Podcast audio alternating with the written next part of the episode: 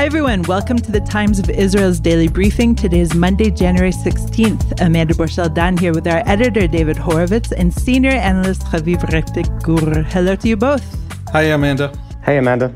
So good to have you here. And I'm really excited about today's discussion because it should be quite interesting in that we'll talk about the annual Israel Democracy Index, Prime Minister Benjamin Netanyahu's reactions to the massive demonstrations over the weekend, and Haviv's ideas for a different way of overhauling governance. But first, a short break.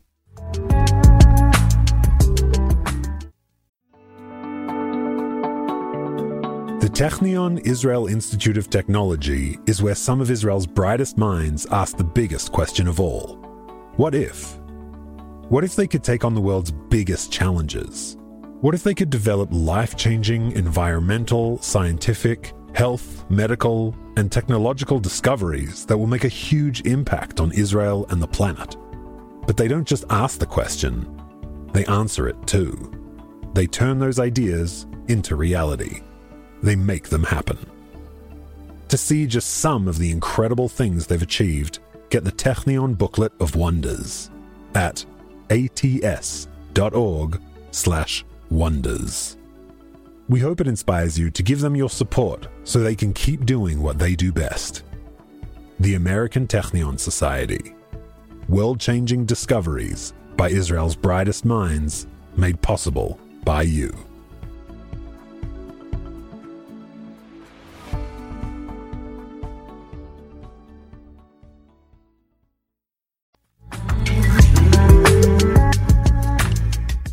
And we're back. Haviv, the annual Israel Democracy Index showed that Israelis are actually quite united about one thing, and that is, of course, the mistrust of the country's governing and adjourning institutions. In regards to the Supreme Court, the report found that the levels of trust have continued to drop among every group except left wing Jews. No surprise. Now, the survey was conducted in over the summer, and some of the polling was in October. So I really wonder do you think that the findings would be different if the polling were to happen today? I, I do think that people rally to the banner when there's a real threat. Uh, you know, you, you you find out how much support people have for something when you threaten to take it away, and so it is possible that it would rise. We know, for example, that the survey found that 57% of Israelis back the court uh, having judicial overview of, um, of, of legislation. Fifty-seven percent of Israelis, which is um, between fifty-one and fifty-three percent of, of Jews, and much much higher numbers among the Arabs, uh, uh, above eighty percent.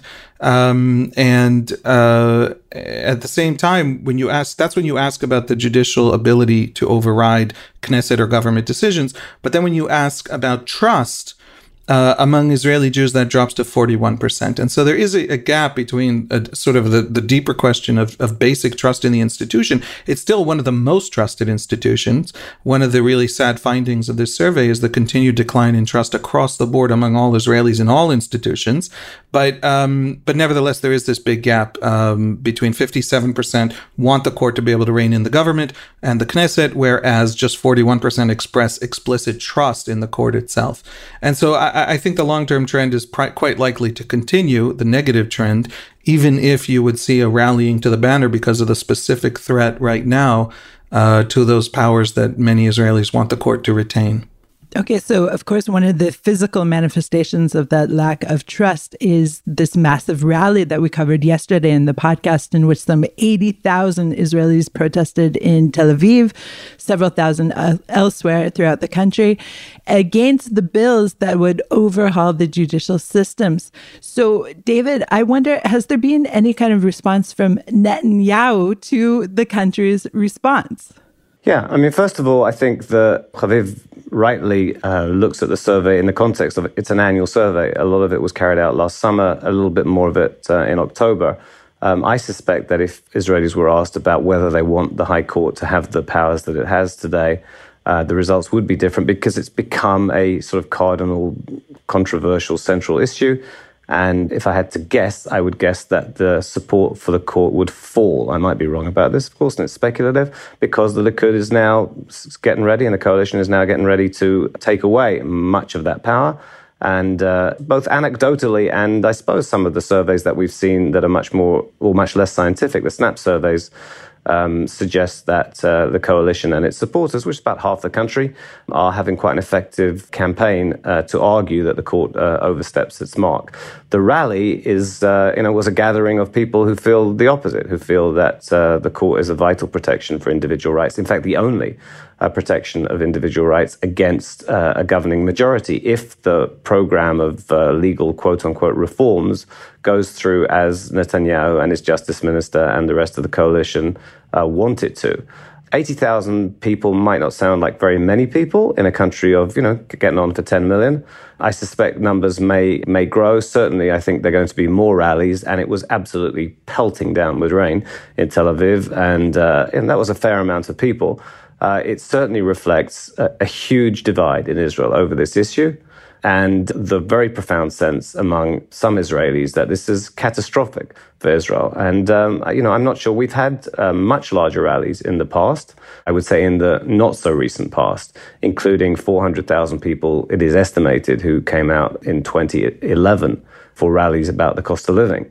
Uh, but still, I think there's a pretty heartfelt uh, sense of, of despair among opponents of this uh, uh, reform program and a very, very hard core of support for it on the other side. And we've had the president, Isaac Herzog, saying yesterday that he's trying to avoid a constitutional crisis.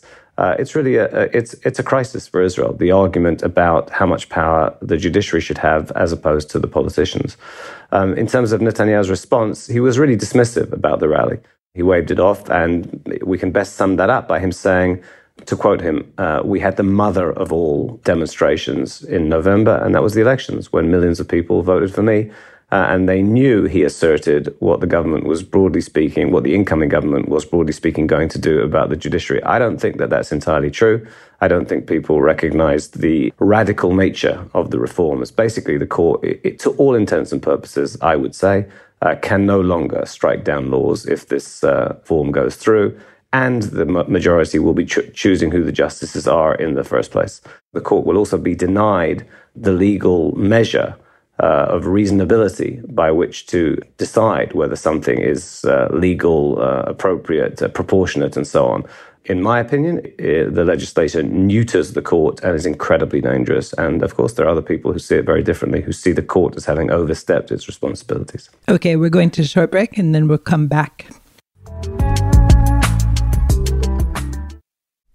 I got married this Monday in the middle of a war. You're not a soldier anymore. You're 50 years old. What is the matter with you? It's like a couple of kilometers from here. Like, my friend has a 4x4. Let's just go cut across the fields and go get him. Israel Stories Wartime Diaries.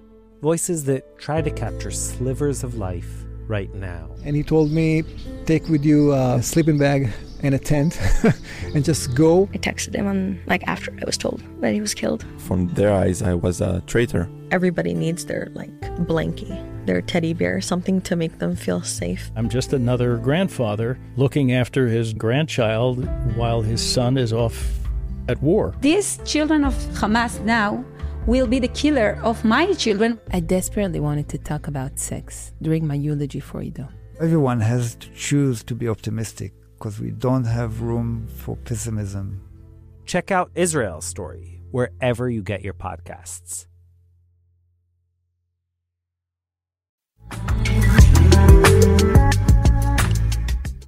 And we're back.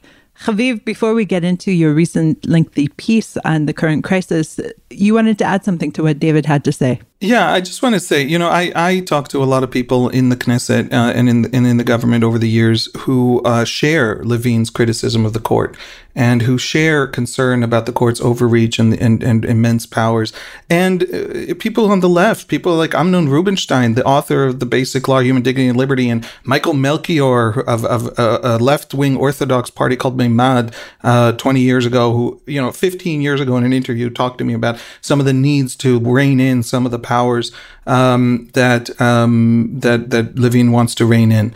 But what's happening here is is is not just the reining in of the court, and because we have a very bad debate, because Netanyahu and Levin themselves are not explaining themselves to the public, we're actually moving forward with things that are much much more than what I think you would have a majority in the Knesset for some kind of significant reform. Um, for example, the very idea that you would remove reasonableness as a legal pretext for a court intervention is not normal, and it is not reasonable. In Israel today, we have very, very few laws that give us rights. Um, we have rights, but we don't have them explicitly laid out in any constitutional form. And so, for example, we don't have a right to free freedom of assembly and protest in law. It, it, what we have is you have to get a permission, a permit from police in order to protest, in order to hold any public protest, and police can deny you that permit based on a pretext called public order. Now, that makes sense. Police should have the ability to maintain public order and deny protests that will upend public order. But the only appeal you have to the police is to go to the court and say this is an unreasonable use, right? Every single protest in the history of democracy has has upset public order, unless it was held in the middle of the ocean or in the middle of the desert. And so right now the removal of reasonableness means that when a, when the cop says to me you cannot protest because public order i have no one to turn to. I just literally have to ask the cop again more politely. The, this is now that that the the reasonableness test is ancient. It is ancient and it is anglo-saxon. Uh, the reasonable search and seizure is written into the american constitution. This has existed for centuries in british law it's one thing to limit it. For example, they're very angry that uh, the court wouldn't let them appoint people convicted in the past to the cabinet. This is something that came up with Deri 25 years ago with Aryeh Deri and is coming up again with Aryeh Deri. And so they're canceling reasonableness because they believe the court overstepped its bounds. But then what you do is you pass a law, a basic law with a lot of MK's votes that says that you can still appoint. There's it, it, the, the court used reasonableness because it is legal to appoint convicts to the cabinet. Um, and so the court said, no, you can't do it, even though there's nowhere in law where it says it because it's unreasonable. So you pass a law that says these appointments are reasonable. You don't cancel reasonableness altogether and literally rob Israelis of fundamental rights just because you're on a stampede. And so the, and, and the real problem is that that debate isn't happening. Levin is not defending and he's not standing up in front of Israelis and saying that. And, and, because he wants it all to divide up into, to support, to divide up entirely tribally. And that's what's happening is dividing up tribally. And we're not having a debate. And I blame the people pushing this forward for refusing to have a serious public debate and real fundamental basic rights that right wingers are gonna miss just as much as left wingers five years down the road uh, are, are, being abridged. When the ultra Orthodox find out that their protests can be just shut down at whim because they have no one to appeal to to hold them, this is going to come back to bite them. Okay, Haviv, thanks for that. And actually dovetails into something you wrote in your recent piece that we don't actually have time to get into, but I just want to quote from it. You said it seems too optimistic to hope that the current agitation may spark the larger debate the country needs. Then again, Israel has a long history of repairing itself only after a collapse. Listeners, please check out Haviv's piece. Now, David, to end with, tell us about the new 25 part short animated series that we're hosting on the website that's called Whispered in Gaza. Now, I assume the animation is a way to protect the identities of the people who were speaking in this, allowed them to speak freely. Yeah, these are interviews that were carried out by a New York based um, organization um, that reached out to Gazans who were willing, or in, in many cases wanted, uh, to tell their stories about what life is like in the Gaza Strip. They are indeed animated precisely among the measures that were taken to protect the identities of the people. Um, although we should stress the people know that this material is going out, it's going out in this form. Um, it's going out in with subtitles in many languages. It's out on the Times of Israel in English. It's out on the Times of Israel in French. And there are other sites around the world that are carrying it in other languages, including in, in Arabic. And um, it, it, was initiated uh, because um, of an awareness that people don't know what's going on in Gaza. It's a very, very repressive regime. Uh, it's terrifying for people in Gaza to tell their truths.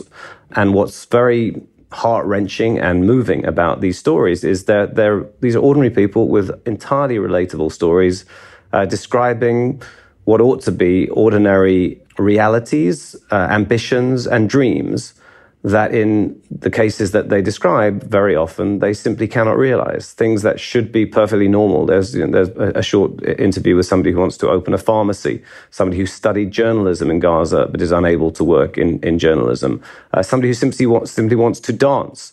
Uh, a particular style of dance uh, has, has, is not being allowed to do so in Gaza. So the normality of the, of the ambitions and the dreams running into the repression of Hamas is incredibly powerful. And um, we are very pleased to, to be partnering with the people who produce these videos uh, in order that they reach the audience that the people who sat down for those interviews want them to reach. David, thank you so much. Haviv, thank you as well. Thanks. Thanks for listening to the Times of Israel's daily briefing, and thanks to our producer, Gilad Brownstein, and to Gili Amar for this out of this world music. You can find us daily wherever you find your podcasts. And on our mothership, timesofisrael.com. Like what you hear? Consider rating us on Apple Podcasts or Spotify to spread the word. And be sure to check out our weekly feature, Times Will Tell, released every Friday. Until next time, Shalom.